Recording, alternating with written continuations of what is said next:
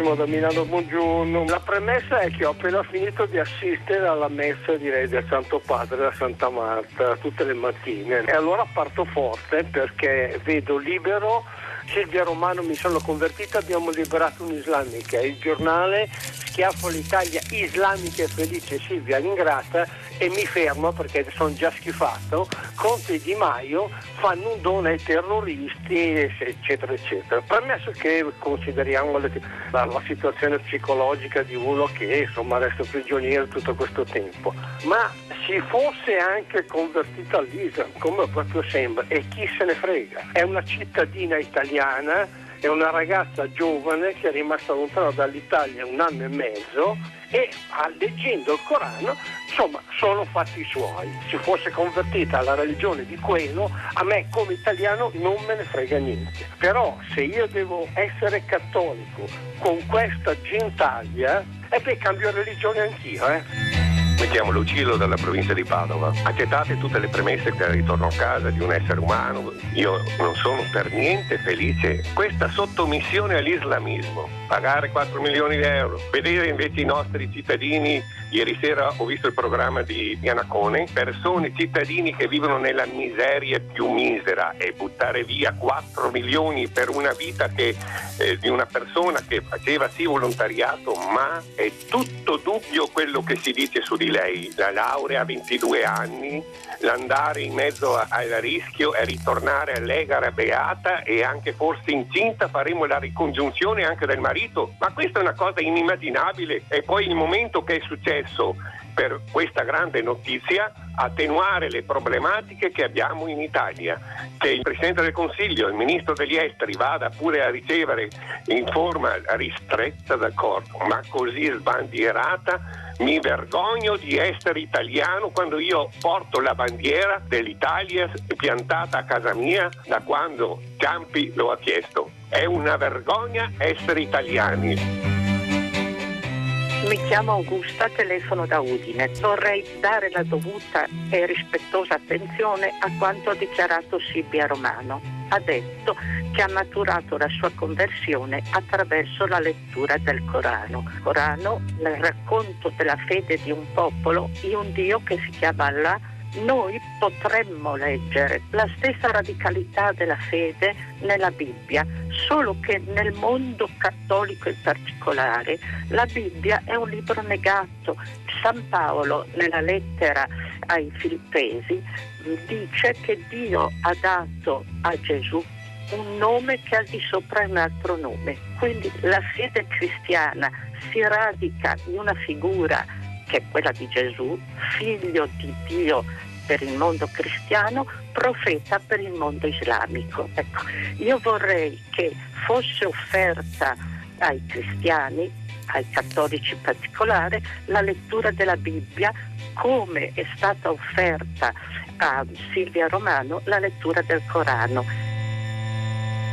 Sono le 10, 4 minuti e 20 secondi, una buona giornata da Pietro del Soldano e venuti a tutta la città ne parla. Quella che avete sentito era soltanto una parte delle telefonate e poi di una pioggia di messaggi che sono arrivati stamattina durante prima pagina, soprattutto durante il filo diretto di prima pagina a proposito della liberazione di Silvia Romano. E dobbiamo registrare il fatto che più che la gioia per la liberazione di una giovane italiana dopo 18 mesi di prigionia, eh, le polemiche in parte su sul fatto che sia stato meno pagare, pagato un riscatto e se sia giusto o meno avere a che fare, negoziare con dei terroristi jihadisti che sono presumibilmente i suoi sequestratori, l'attenzione si è dei nostri ascoltatori, devo dire continua ancora al 335 5634 296, si concentra su questo fatto della conversione a cui lei ha detto nelle prime dichiarazioni di essere arrivata liberamente. Sottolineo le parole del primo ascoltatore che ha detto sostanzialmente sono fatti suoi, è una questione personale, non entriamo Figuriamoci, però è evidente che è esplosa davvero una bomba d'attenzione, complice anche ovviamente la copertura mediatica che questa storia sta avendo in queste ore. Noi parleremo anche di questo, proveremo a dire qualcosa di sensato, anche se gli elementi a disposizione sono davvero pochi ed è giusto mantenere la libertà, la dignità, l'intimità di una persona, dopo, soprattutto dopo un'esperienza così dolorosa. Prima però affrontiamo la notizia vera, quella che una giovane donna italiana che era andata a 23 anni a lavorare per una onlus in Kenya eh, rapita e passata di mano in mano, forse da, attraverso sei bande di sequestratori, arrivata nelle mani probabilmente degli Al-Shabaab della Somalia, è tornata in Italia. Questo è il punto.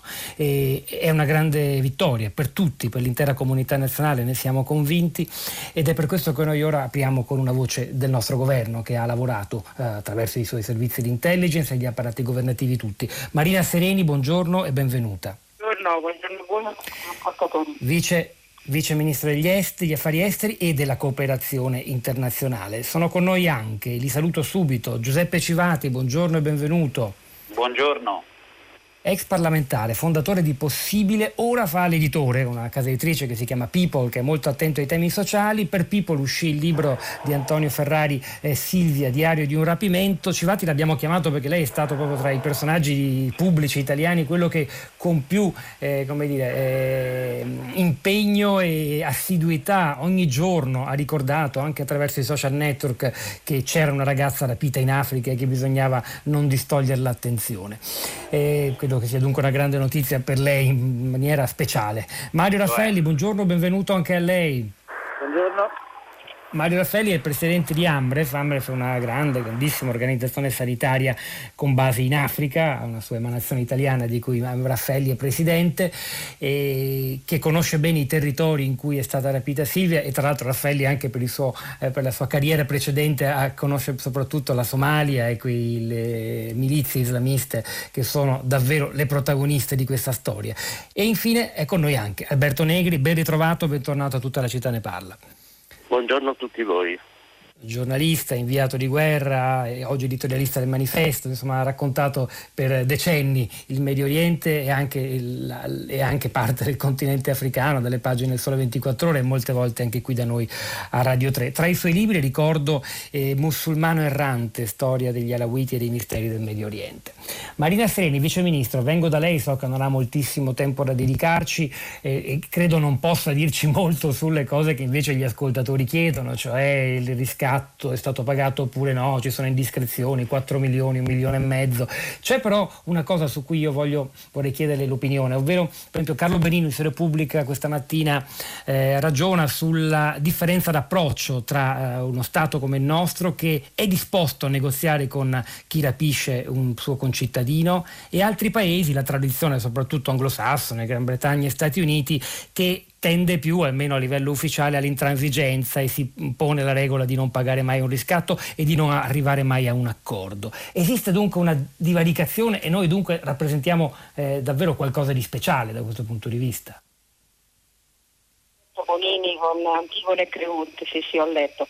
Eh, ma guardi, non è la prima volta che noi ci troviamo a dover far conti con la, il rapimento di alcuni nostri connazionali, voglio ricordare che ne abbiamo ancora alcuni che sono nelle mani dei rapitori e padre Maccalli, padre Dall'Olio, Chiacchio, quindi abbiamo eh, diciamo, una situazione eh, ancora da tenere sotto controllo. Io penso che la tradizione italiana non abbia nulla da rimproverarsi, non abbiamo mai fatto sconti eh, nella nostra lotta al terrorismo, all'estremismo islamico, eh, siamo sempre stati parte di una grande coalizione internazionale facendo appunto anche il nostro dovere, anche dal punto di vista militare, nei teatri in cui abbiamo visto in questi anni eh, diciamo, aumentare la presenza del fondamentalismo e dell'estremismo islamico. La nostra linea sui rapitori è quella di mettere in mano la materia ai nostri alle, ai nostri servizi, alla nostra diplomazia,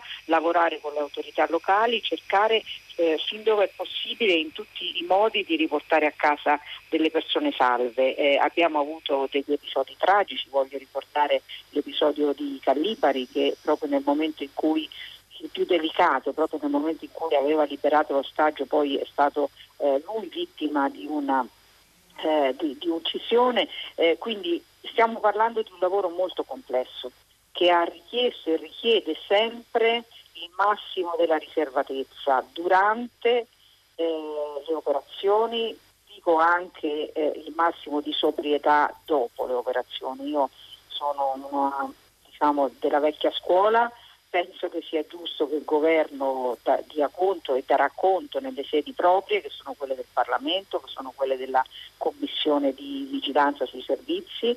Eh, penso però che non sia compito del governo commentare in retroscena. Ecco. No, questo è, fuor, è fuori di dubbio. Senta, voglio fare Ma una domanda a... Chiesto, infatti lei non me l'ha chiesto, io diciamo solo apprezzato.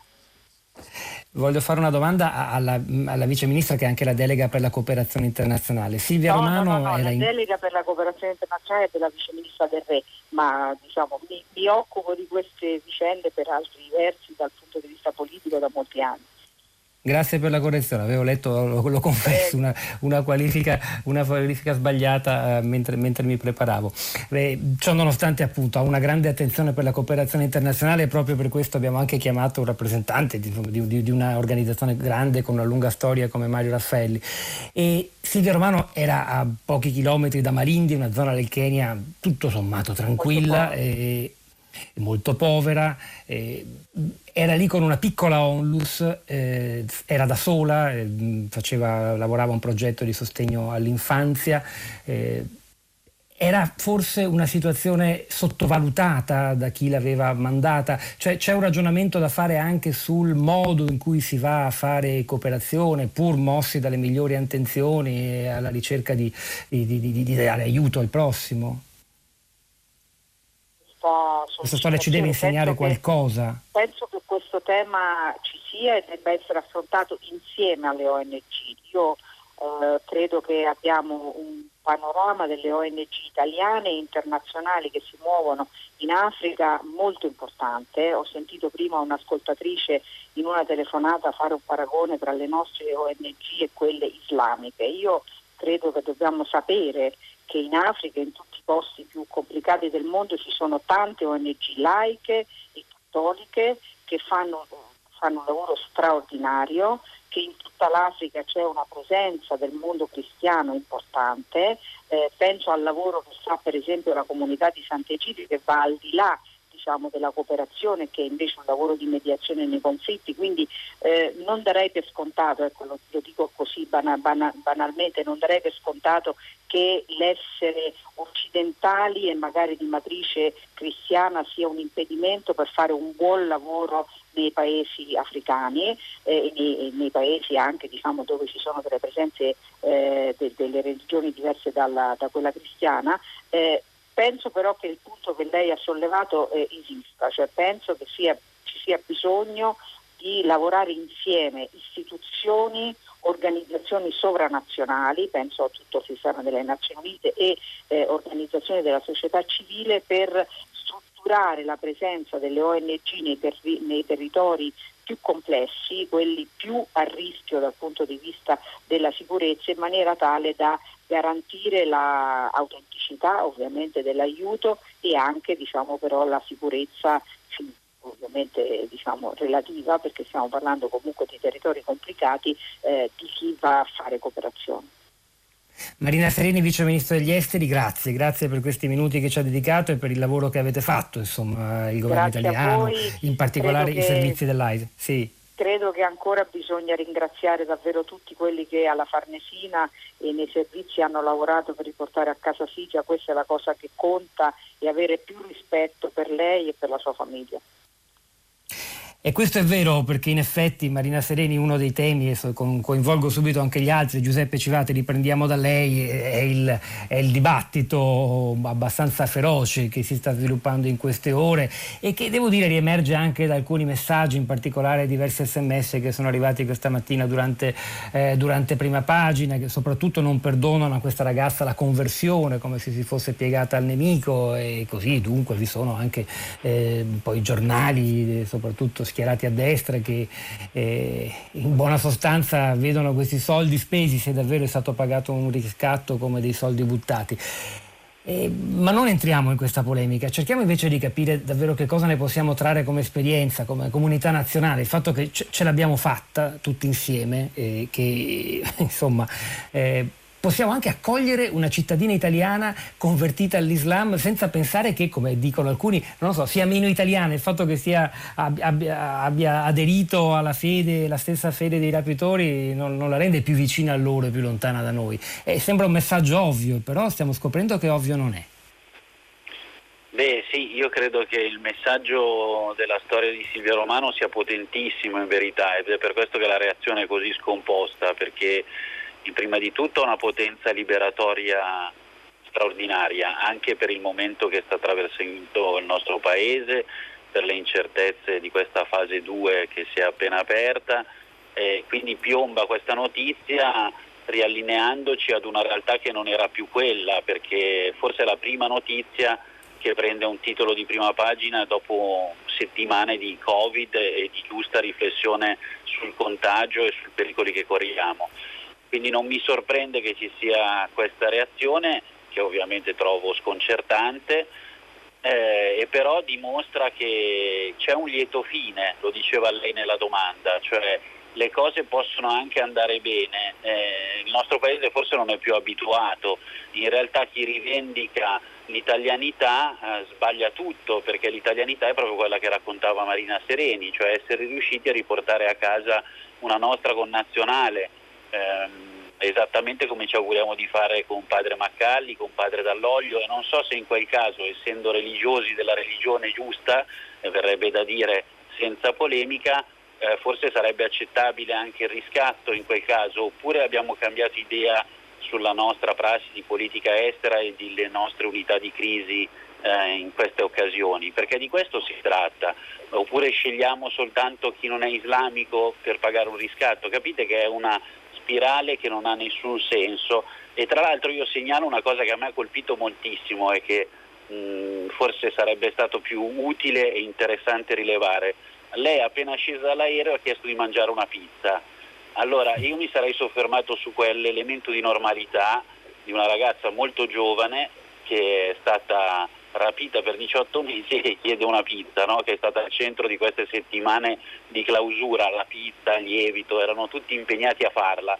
Ecco, questo ci avvicina molto più di speculazioni, di strane mh, ricostruzioni che peraltro ecco, io avrei preferito fossero trattate con maggior riservo. Ecco, c'è una piccola critica che vorrei fare è che forse tutto questo profilo di informazioni a pochi minuti dal rientro in Italia di una ragazza detenuta per 18 mesi in Sumatra, Kenya e Somalia, ecco tutto questo sarebbe stato secondo me meglio trattarlo con, con un po' più di cautela, anche perché non sappiamo nulla di, delle sue scelte intime, religiose, psicologiche, siamo tutti esperti, siamo diventati tutti esperti di sindrome di Stoccolma, di disturbo post-traumatico, non, è un dibattito che non ha veramente nessun senso. La vera notizia è che Silvia è tornata a casa, che la nostra attesa, la nostra speranza sono state premiate e che dovremmo essere semplicemente felici per una volta. E come devo dire sono anche molti nostri ascoltatori, i messaggi si dividono un po', c'è chi semplicemente accoglie con gioia questo fatto e, e, e dice anche lasciamo a lei eh, la, la, la, sua storia intima e spirituale, la scelta della conversione, non sono fatti nostri e chi invece, devo leggere anche questi messaggi, sono testimonianza così del, del sentire che, che, che, attraversa anche il nostro pubblico in questo momento.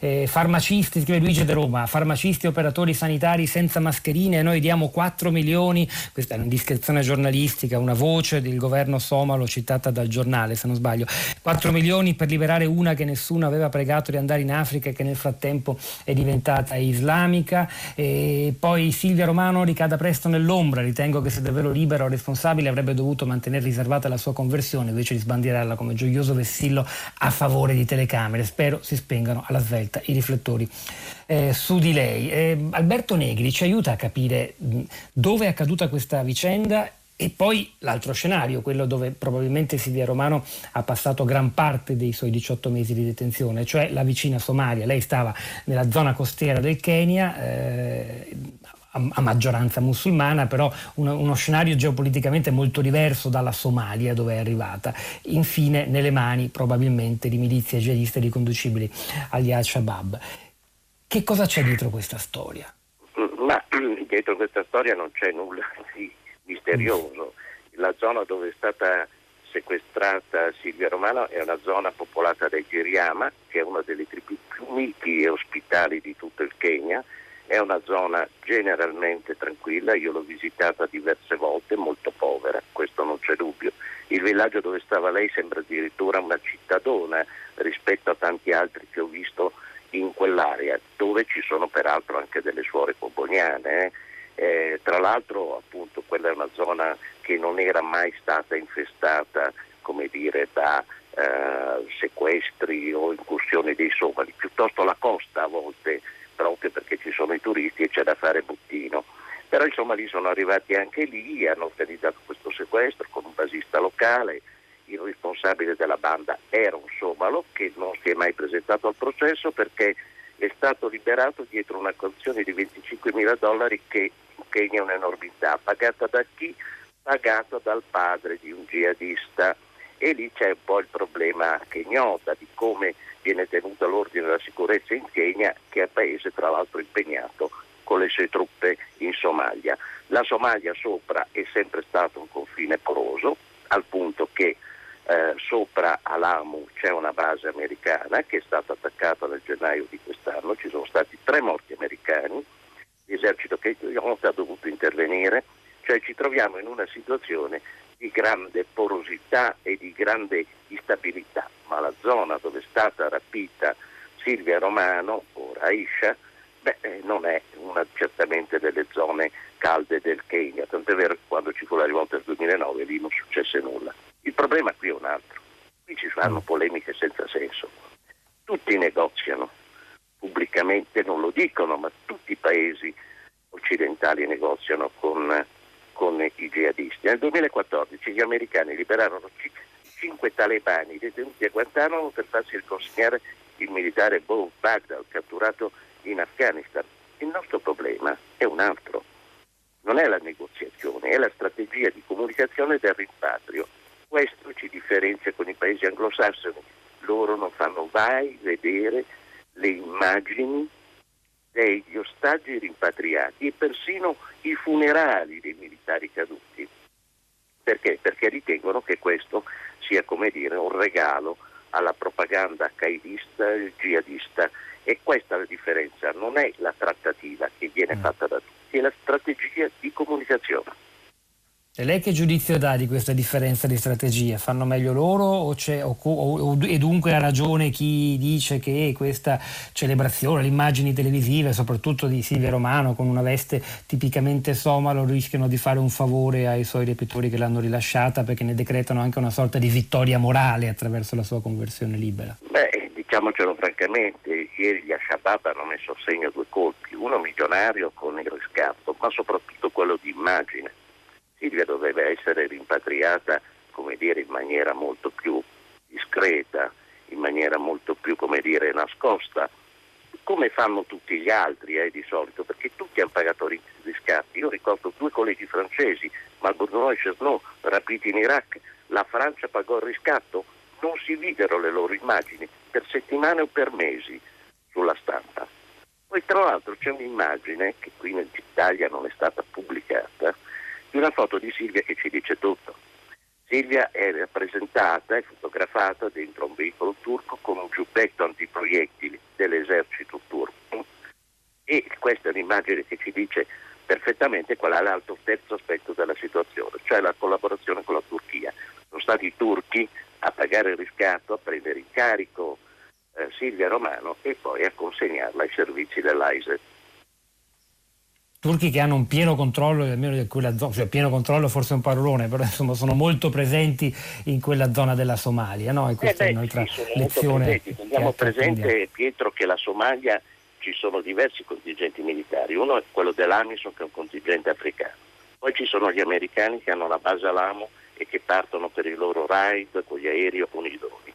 Poi c'è un contingente europeo di cui fa parte l'Italia in cui l'Italia è contingente maggiore, perché noi avevamo più di 120 o 130 soldati sul campo con diversi veicoli che sono stati anche bersaglio di un attentato, di un tentativo di attentato agli al-Shabaab. Cioè eh, la Somalia è un paese molto strategico perché si trova nel punto fonda- un punto fondamentale del Corno d'Africa ed è al centro di un gioco geopolitico molto importante. Molto spesso però, come dire, viene trascurato a favore di altri quadranti come il Medio Oriente, ma in Somalia si giocano delle partite molto importanti per il controllo dell'area. Mario Raffaelli, presidente di Amref, lei ha anche una lunga esperienza come diplomatico, è stato inviato speciale del governo italiano per il Corno d'Africa, ha gestito e collaborato agli accordi di pace di Roma in, per il Mozambico. In particolare eh, gli Al-Shabaab, che sono eh, dire, gli, gli, altri protagonisti accanto a Silvio Romano di questa storia, lei, lei li ha conosciuti da vicino, sa come operano. Eh, ce, ce li racconta un po' meglio? Sì, mi lasci però prima dire sì. al volo che sono completamente d'accordo, mi pare che è un elemento che ha unificato tutti con diverse gradazioni sulla sottolineare il bisogno di sobrietà in queste vicende.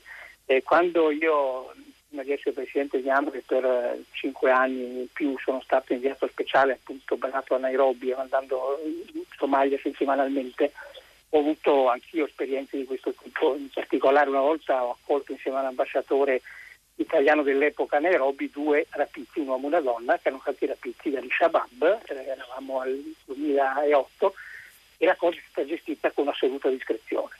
Eh, sappiamo quindi come operano i servizi, sono eccezionali. Come ricordato Nitri, il problema è avere i canali giusti, i rapporti giusti, non cadere nelle trappole che in questi casi spesso vengono ortiste per strappare dei soldi o per altre ragioni. Quindi è un lavoro difficilissimo, delicatissimo e i nostri servizi sono eccezionali, ma operano appunto nella totale segretezza e riservatezza. Anche noi eravamo informati semplicemente in maniera molto generica, ma tenuti a una, a una riservatezza totale. La cosa che veramente è incredibile è l'uso mediatico che è stato fatto di questa vicenda. È evidente che data la personalità, la storia, la, il personaggio eh, Silvia Romano che ha attirato l'amore e l'attenzione di tutti, non poteva passare sotto silenzio. Però l'uso che ne è stato fatto francamente è intollerabile e anche quello che si legge oggi sui giornali di polemica addirittura all'interno del governo su chi doveva arrivare prima, la dicono lunga sullo stato a cui è arrivato il nostro paese. Detto questo, eh, il tema sì. di Shabab eh, richiederebbe un po' più di tempo, ma banalmente gli Shabab nascono nel 2005, il primo atto tra l'altro è eh, l'intervento di dissacrazione del cimitero italiano che era a Mogadiscio Nord, erano conosciuti, emergono nel 2006 quando le corti islamiche prendono il potere a Mogadiscio. Ma allora erano una componente assolutamente minoritaria delle corti islamiche, avevano otto seggi all'interno della Shura, il Parlamento islamico di Mogadiscio, che aveva 80 rappresentanti e avevano 200-300 miliziani alcuni di questi avevano collegamenti con Al-Qaeda.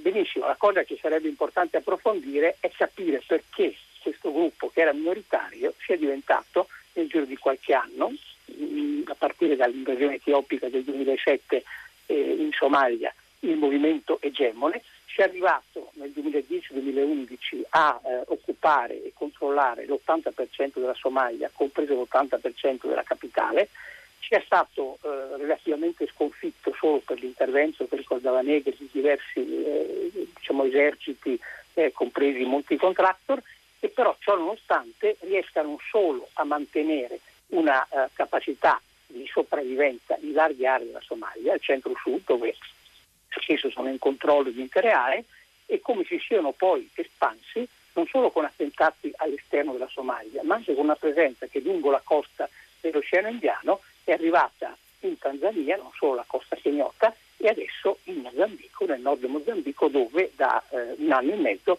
sta crescendo un'attività islamica. Ho detto e ricordo questo perché bisogna che finalmente l'Occidente capisca che questo fenomeno del terrorismo non può essere affrontato in termini solo militari. Se non ci si prende cura anche delle eh, condizioni in cui eh, operano questi Shabab, questi terroristi che vanno a sfruttare le eh, situazioni di emarginazione, di sofferenza delle popolazioni, non ne usciremo mai. Con questo non voglio dire che il terrorismo nasca da queste situazioni, ma i terroristi sono molto bravi a utilizzare queste situazioni e se non vengono affrontate e risolte la semplice risposta militare non è sufficiente. E uno degli strumenti per affrontare questo problema, oltre all'impegno eh, degli organismi internazionali, dei, dei, governi che hanno risorse finanziarie importanti, c'è il lavoro della cooperazione, tra cui quello delle organizzazioni non governative, di cui molto si è parlato anche stamani a prima pagina, che possono essere molto piccole come l'Onlus Africa Milele, per la quale lavorava Silvia Romano, oppure grandi e molto radicate nel territorio africano, anzi nate in Africa come quella di cui lei è presidente per l'Italia, cioè Amref, Mario Raffaelli e, e sono una risposta, però come devono lavorare per essere una risposta? Questa diciamo, è una domanda che ci riporta a quel che chiedevo anche a Marina Sereni poco fa, la vice ministra certo. Sereni, cioè eh, il modo in cui eh, questa ragazza era in Kenya ed è stata sorpresa, forse tradita, forse anche come rivalsa per una denuncia a tutela di, di alcuni ragazzini che avevano subito violenza sessuale, quindi insomma, si era anche esposta molto, con una grande forza morale evidentemente. Eh, però diciamo forse sguarnita di difese con una non adeguata struttura proprio intorno a sé. Cosa ci insegna? Qual è il giusto modo di intervenire e di cooperare, anche per togliere appunto quell'acqua quella, nella quale si diffonde il terrorismo degli Al-Shabaab e degli altri jihadisti?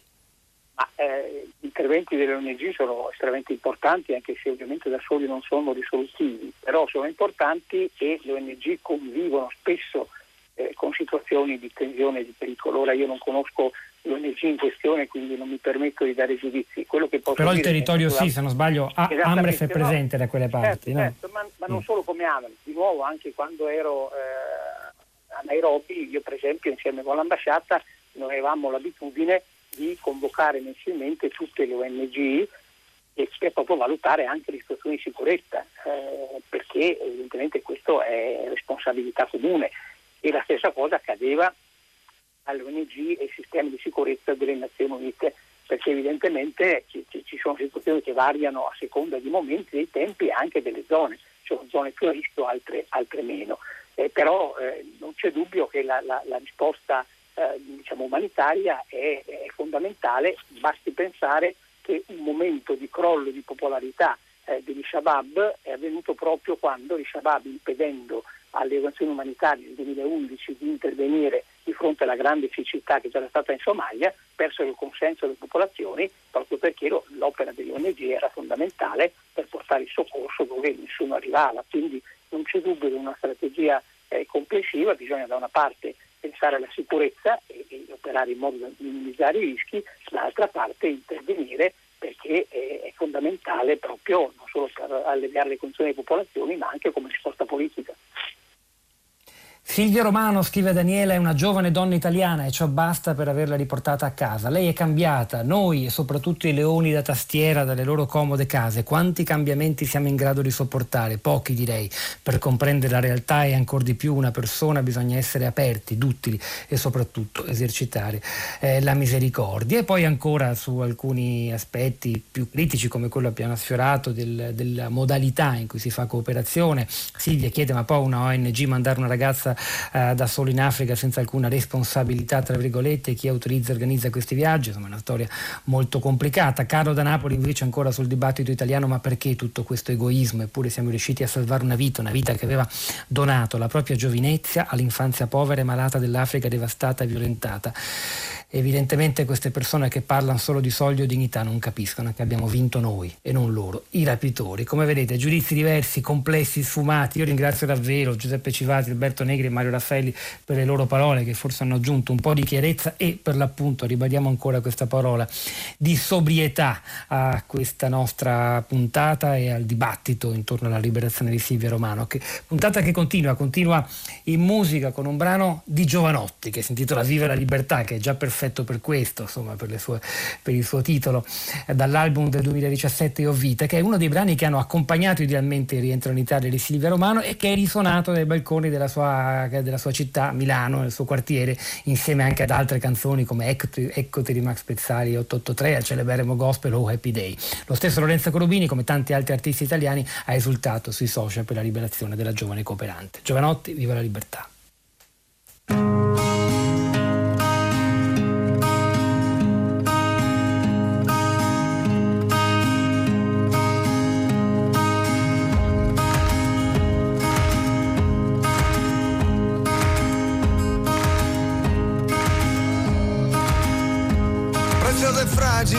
Instabile e precaria, chiara e magnetica, leggera come l'aria, sempre moderna anche quando è fuori moda, sempre bellissima cammina per la strada, all'orizzonte, dietro la fronte, sul palcoscenico e dietro le quinte.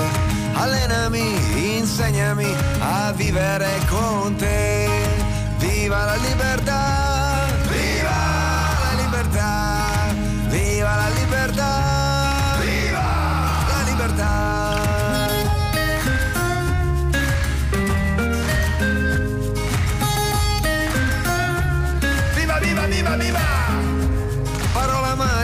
Mettila in pratica, senti che bella è, quanto è difficile e non si ferma mai, non si riposa mai, ha mille rughe ma è sempre giovane, ha cicatrici qua, ferite aperte là, ma se ti tocca lei ti guarirà. Ha labbra morbide, braccia fortissime e se ti abbraccia ti libererà.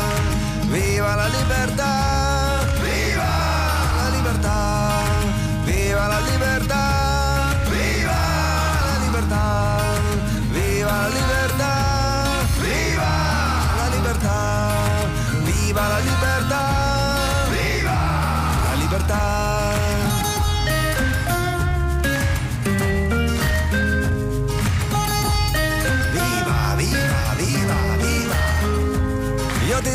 Ti difenderò, madre dolcissima, esigentissima, fantasmagorica, atletica, magnetica volatile, poetica, le donne e gli uomini, gli esseri umani, piante selvatiche e tutti gli animali, spiriti liberi, ovunque siate voi, fatevi vivi, manifestatevi, viva la libertà! Lorenzo Golbini ha salutato come tanti la liberazione di Silvia Romano, questa era la sua Viva la libertà che è stata intonata dai vicini di casa, ma insomma ormai lo sappiamo, non sono eh, soltanto parole di gioia e quelle che hanno accolto nel nostro paese la liberazione di questa ragazza che, che, che, è tornata musulmana, è tornata con un velo, con l'abito tipicamente eh, somalo che ha colpito e addirittura irritato, devo dire, molti nostri ascoltatori, insomma, che non apprezzano questa cosa, oltre che l'ostentazione di questa scelta. Su questo fatto, sulla conversione, qualcosa noi dobbiamo provare a dire anche se abbiamo pochissimi elementi e sarebbe giusto forse rispettare soltanto l'intimità, la, la, la dignità eh, di questa giovane donna, però insomma, sono talmente tante le sollecitazioni dei nostri ascoltatori che abbiamo pensato di chiedere aiuto a una persona che conosce molto bene l'Africa, anche i territori in cui lei è stata rapita e poi sequestrata e poi trattenuta per 18 mesi ed è un religioso come missionario comboniano. Giulio Albanese, buongiorno, benvenuto benvenuto. Buongiorno a tutti. Giulio Banese, missionario comboniano africanista, è stato fonda- fondatore dell'agenzia di stampa Misna, ora direttore delle riviste missionarie. Tra l'altro, se non ricordo male, anche lei fu sequestrato, visse l'esperienza del sequestro, del rapimento in Uganda, in quel caso non erano milizie islamiste, credo, erano di, più o meno di ispirazione cristiana, ma insomma no, eh, la, la, la, storia è, ter- è, terribile ugualmente. Come vive queste ore e questo, questo dibattito sulla conversione? Ma io devo essere molto sincero, mm, ho provato un senso di sgomento nel leggere i titoli di apertura di molti quotidiani in Italia, anche perché a mio avviso c'è un accanimento nei confronti eh, di Silvia eh, che è davvero peccaminoso eh, ed esprime a mio avviso un deficit di conoscenza, un deficit culturale che purtroppo è trasversale al sistema paese. Noi dell'Africa sappiamo poco o niente, non abbiamo la più pallida idea di che cosa significhi trascorrere un anno e mezzo nelle mani degli Al-Shabaab. Di Al-Shabaab. Al-Shabaab è una formazione eh, islamista, jihadista che ha commesso in questi anni ogni genere di nefandezze. Ora, nessuno di noi, ammettiamolo, sa come sono effettivamente andate le cose. Nessuno di noi conosce lo stato di salute non solo dal punto di vista fisico, ma direi soprattutto spirituale e psicologico di Silvia. Le sue scelte saranno sempre comunque, a mio avviso, da rispettare, perché credo che questo ci dica il buon senso. Non dimentichiamo però che c'è anche un foro interno, un foro dell'anima che va rispettato e devo dire che tutto questo oggi non sta avvenendo. Poi quando, quando sento dire da alcuni bel pensanti che poi in fondo questa liberazione ci è costata parecchio, ehm, io adesso non so se sia stato pagato un riscatto o meno, Dico solo questo, mm, che, che, di soldi ne buttiamo a bizzeffe dalla finestra nel nostro paese, ne abbiamo buttati tanti nel passato e continuiamo a buttarne in modo scellerato. Basterebbe solo pensare al costo sociale delle vittime eh, degli incidenti autostradali, degli incidenti stradali in termini generali in Italia. Noi parliamo di miliardi di euro e spesso purtroppo dispiace dirlo ehm, la responsabilità ricade sulle giovani generazioni che in modo scellerato di notte eh, vanno in discoteche, bevono e spesso sono sotto l'effetto di sostanze stupefacenti. Tutto questo non ci scandalizza e tutto questo ha un costo, parliamo di miliardi di euro. Ora io non so se siano stati pagati dei soldi per ottenere la liberazione di Silvia. Io dico che dobbiamo essere felici che questa ragazza è comunque tornata in Italia, ha potuto riabbracciare i propri cari. Dico che forse sarebbe meglio, a mio avviso, davvero capire, comprendere col cuore e con la mente che poi questo fatto, questo accadimento di fatto per induzione porta alla ribalta un dramma che è molto più grande, che è quello del popolo somalo, che vive dal lontano 1991, dalla caduta del regime di Siad Barre in una condizione di anarchia. E io direi che chi fa informazione ha questa responsabilità. Lo dico senza peli sulla lingua, anche perché noi come giornalisti, la nostra categoria, ogni anno deve eh, frequentare i corsi di aggiornamento e parte del programma riguarda la deontologia. Ora io credo che tutti dovremmo fare un serio esame di coscienza su come scriviamo e su come stiamo trattando oggi questo argomento. Leggo due righe di Maurizio Belpietro dalla Verità di oggi. Chiunque è libero di rovinarsi la vita come meglio crede. Padronissima dunque Silvia Romano riandare a fare la croce rossina che aiuta i diseredati in un buco sperduto dell'Africa e il titolo è Stufi di pagare le avventure delle eroine del pacifismo. Senta, le voglio chiedere un'ultimissima cosa, Giulio Albanese, sulla, sul fatto che per alcuni, e il fatto che come un nostro ascoltatore Lucillo che ha chiamato stamani a prima pagina, per niente contento di questa liberazione, anzi se ne vergogna vergognava quasi. Eh, il fatto che lei si sia convertita sia quasi un tradimento della patria perché l'italianità dovrebbe essere indissolubilmente legata all'essere cristiani, come l'essere musulmani fosse invece appunto la religione de- dell'altro o addirittura del nemico. Perché siamo arrivati a questo? Guardi, a questa ieri... idea di cristianesimo? Allora, allora, il problema di fondo è che noi abbiamo una visione identitaria, fortemente identitaria del cristianesimo. Eh, il cristianesimo, come dice Papa Francesco, è una fede inclusiva, non è esclusiva. Eh, non si pone in un atteggiamento di ostilità nei confronti di alcun genere, forma di alterità. Purtroppo invece noi continuiamo ad affermare questa logica che è quella che poi determina, inutile nasconderselo, sotto le provocazioni del fenomeno jihadista, eh, diciamo di un certo salafismo intransigente, radicale, quello che veniva definito e che viene definito tuttora clash of civilization, lo scontro delle civiltà. Forse mai come oggi dobbiamo imparare a gettare dei ponti, però un'altra considerazione molto importante, non dimentichiamo che in questo momento parlare della conversione di Silvia è fuori luogo, è inopportuno, nessuno sa quello che questa ragazza ha vissuto, ma è evidente che se tu sei una donna e finisci nelle mani degli Al-Shabaab, che sono personaggi di una violenza inaudita, ma eh, la cosa più logica è che una donna in una condizione del genere si sia sottomessa a quello che era la volontà e lo stato d'animo di questi personaggi. Io non voglio, tra virgolette, esprimere valutazioni a questo riguardo, so solo, e questo lo dico con certezza, che quando si vive l'esperienza del sequestro, lo dico per esperienza personale, la mia esperienza è durata pochi giorni, non è minimamente paragonabile, uno esce sempre e comunque fuori con le ossa rotte. Giulio Albanese, eh, missionario comboniano, giornalista, direttore delle riviste missionarie, grazie, grazie davvero. E spero, scrive Luisa, che possano riportare a casa anche Padre Dall'Olio, rapito in Siria certo, nel 2013. Ricordiamolo, sono, ricordiamolo. ricordiamolo, e anche gli altri italiani rapiti. Sono agnostica, ma credo fortemente che le persone possano cambiare il mondo con i gesti piccoli e grandi, con la visione di vita rivolta verso l'altro. Ci fermiamo qui per ascoltare le ultime notizie ecco. dal GR3. Grazie ancora padre Giulio Albanese e poi dopo il GR3 l'Onda Verde. Infine ritorniamo insieme a Sara Sanzi per ascoltare le vostre voci e i vostri commenti sui social network. Tutta la città ne parla.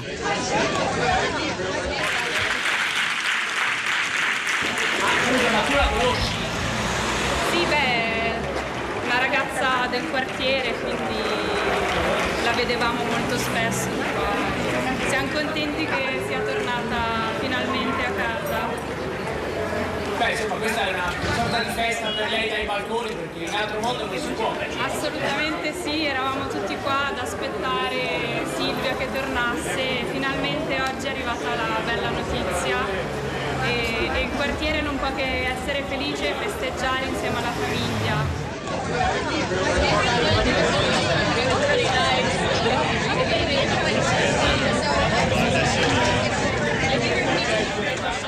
Questa era l'accoglienza riservata dagli abitanti del quartiere Casoretto a Milano quando è arrivata la notizia della liberazione di Silvia, l'accoglienza attraverso applausi sui balconi, musiche, l'inno nazionale, altre, altri brani musicali tra i, cui, tra i, quali anche Vive la libertà di Giovanotte che abbiamo sentito poc'anzi e in particolare una ragazza insomma, a testimonianza della soddisfazione, ovviamente espressa solo dai balconi perché tutto questo avviene in questa particolarissima fase della nostra storia, terribile e in cui è anche impedita una vera e propria socialità ma insomma il calore a Silvia Romano dai suoi vicini di casa a Casoretto è arrivato comunque. È il momento di vedere come state reagendo voi, partendo, da, abbiamo già letto diversi messaggi, sms, molti altri che non ho letto, anche quelli arrivati stamani a prima pagina. Se vi volete fare l'idea di com'è l'opinione pubblica, devo dire non tutta tirata da una parte, anzi, eh, e anche il nostro pubblico, andate sul sito di Radio 3, ci sono molti messaggi che abbiamo pubblicato, ripubblicato. Cristina Faloci, partiamo dai social network ora, Facebook. sì, te. tantissimi commenti oggi che si concentrano soprattutto su tre linee. E il fatto di criticare Silvia Romano soprattutto in quanto donna per le sue scelte, il fatto di avere fretta di giudicare e la conversione. Allora cominciamo con Cristina. Chi lavora per una ONG compie una scelta di vita, mettendo in conto pericoli per dedicarsi alla cooperazione e allo sviluppo, soprattutto se sceglie di svolgere questa professione, uguale a qualsiasi altro lavoro, ma in un'altra latitudine. Peraltro quello che è successo a lei poteva succedere anche ad un ingegnere ingegnere che lavora per una compagnia di petrolio in Nigeria. In quel caso però non ci sarebbe stato alcun giudizio perché maschio perché stava facendo un lavoro percepito come più convenzionale. E ancora Olga, questa piccolissima Italia bigotta che si scandalizza quando una giovane donna una giovane donna sceglie di testa propria sia dove andare sia cosa fare della propria vita. Ho letto commenti sui social e la maggior parte delle polemiche, delle cattiverie e delle insinuazioni da bar veniva da uomini, molti dei quali, non tutti chiaramente, incapaci di provare empatia e rispetto per scelte private, specialmente se compiute dal genere eh, femminile. È il doppio standard. Ieri è stato un giorno bellissimo, tutto racchiuso in una foto meravigliosa, una mamma che abbraccia la figlia dopo 18 mesi di prigionia. Giulia, ognuno di noi sa poco più di niente, ma abbiamo come un bisogno compulsivo di giudicare, anche con parole rabbiose e violente. Io credo che le idee si possano discutere, le persone si devono rispettare sempre. Credo che ci siano scelte che appartengono alla sfera privata delle persone e che anche questo vada semplicemente rispettato. Tanta amarezza oggi per come siamo facilmente cattivi e incattiviti. Chiudo con Giancarlos. Silvia Romano liberata è libera di manifestare il suo pensiero, così come il suo nuovo credo religioso religioso.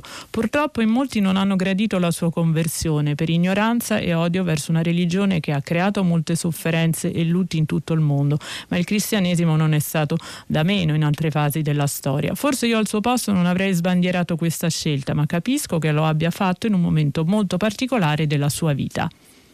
Cristina, ora ascoltiamo la viva voce degli ascoltatori partendo da Giulia che ci parla da Bolzano. Giulia, buongiorno. Salve, buongiorno, buongiorno. A lei.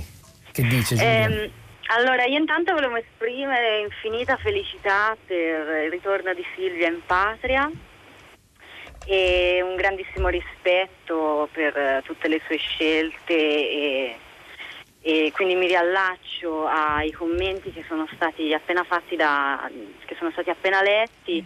Infatti cioè, io avevo elaborato questa riflessione riguardo alla reazione della popolazione italiana eh, nei confronti del rapimento di Luca Tacchetto, che anche lui per fortuna è tornato a casa qualche mese fa, e di Silvia Romano. E sia all'epoca, nel momento in cui eh, sono stati rapiti, eh, i cittadini italiani hanno risposto eh, in modo profondamente diverso. C'è stato questa, mm, questa cattiveria nei confronti di Silvia fin da subito, se facciamo il confronto rispetto a quello che è successo a Luca e anche nel momento del rientro in patria eh, si ripresenta questo sentimento nei confronti di Silvia. Quindi io eh, mi stavo appunto chiedendo eh, se questo non fosse legato a una discriminazione di genere eh, nei confronti della, della cooperante.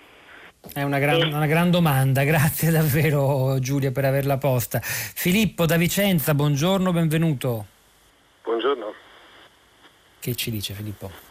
Allora, beh, io prima ascoltavo, vi ascoltavo in auto, finché stavo andando al lavoro e, e sentivo... Se parli un po' più forte perché la sentiamo sì, poco. Scusi, sentivo ospiti che avevano, i nostri ospiti che avevano tutte le stesse idee e, e mi chiedevo eh, come mai dare per scontato il fatto di considerare scandalose le posizioni di chi invece ha delle idee diverse e chiede magari se abbia un senso pagare milioni di euro a una banda di terroristi o anche di criminali comuni e, e, e fino a che punto si possa accettare un ricatto di questo tipo. Allora è evidente che una vita ha un valore superiore a qualsiasi cifra se la poniamo astrattamente. Però la mia domanda era anche, e capisco la domanda di chi sostiene eh, un ricatto fino a che punto va accettato? Va accettato all'infinito sempre? Mi ponevo questa domanda perché i vostri ospiti mi sembrava avessero tutti più o meno le stesse idee, ma soprattutto avessero una posizione forte nel considerare inaccettabile, eticamente scandalosa e immorale una posizione che fosse anche diversa dalla propria. Era quindi una riflessione Beh, questa... generale. Direi che non so, non so, se è l'impressione condivisa da tutti, comunque accogliamo la sua opinione. Filippo da Vicenza e continuiamo, ci spostiamo a Bologna. Paola, buongiorno, benvenuta. Buongiorno, buongiorno. Eh, ho mandato anche un comunicato, comunque lo, lo, riassumo brevemente, l'abbiamo mandato questo comunicato come associazione eh, che si chiama Osservatorio Interreligioso sulle violenze contro le donne. Siamo un'associazione appunto interreligiosa a cui fanno parte donne di varie religioni, tra cui cristiane, cattoliche, ebree, cristiane evangeliche, insomma varie denominazioni di cristiane, musulmane, ebree, eh, induiste e buddiste. E, e, appunto di fronte a questi eventi che sono successi abbiamo espresso un comunicato per dire che volevamo esprimere la nostra grande gioia per la libertà di Silvia Romano, eh, che le auguriamo pace, serenità eh, che appunto siamo molto, molto, riconoscenti della sua opera di lavoro, di missione, di missione, che ha fatto nei paesi del terzo mondo, in Africa, dove ha lavorato con bambini e bambine portando affetto. Paola, io la devo salutare e ci uniamo vostra, al vostro sentimento di condivisione e, e, di gioia per la liberazione di Silvia Romano e Cristina Falocci. Non so se hai altro dei social network, ma siamo davvero agli social sgoccioli. Social network Di Maio chiede rispetto per Silvia Romano e ovviamente il presidente Mattarella si è congratulato con gli uomini dello Stato che si sono costantemente impegnati con determinazione e pazienza per la sua liberazione. Bentornata Silvia un punto davvero molto molto importante. C'era Domenico Ganci oggi la parte tecnica, eh, Cristina Faloci, eh, Cristiana Castellotti, Pietro del Soldà al microfono, Piero Pugliese, Sara Sanzi e Rosa Polacco vi salutano, lasciano la linea Radio Tremondo, ci sentiamo domani mattina alle 10.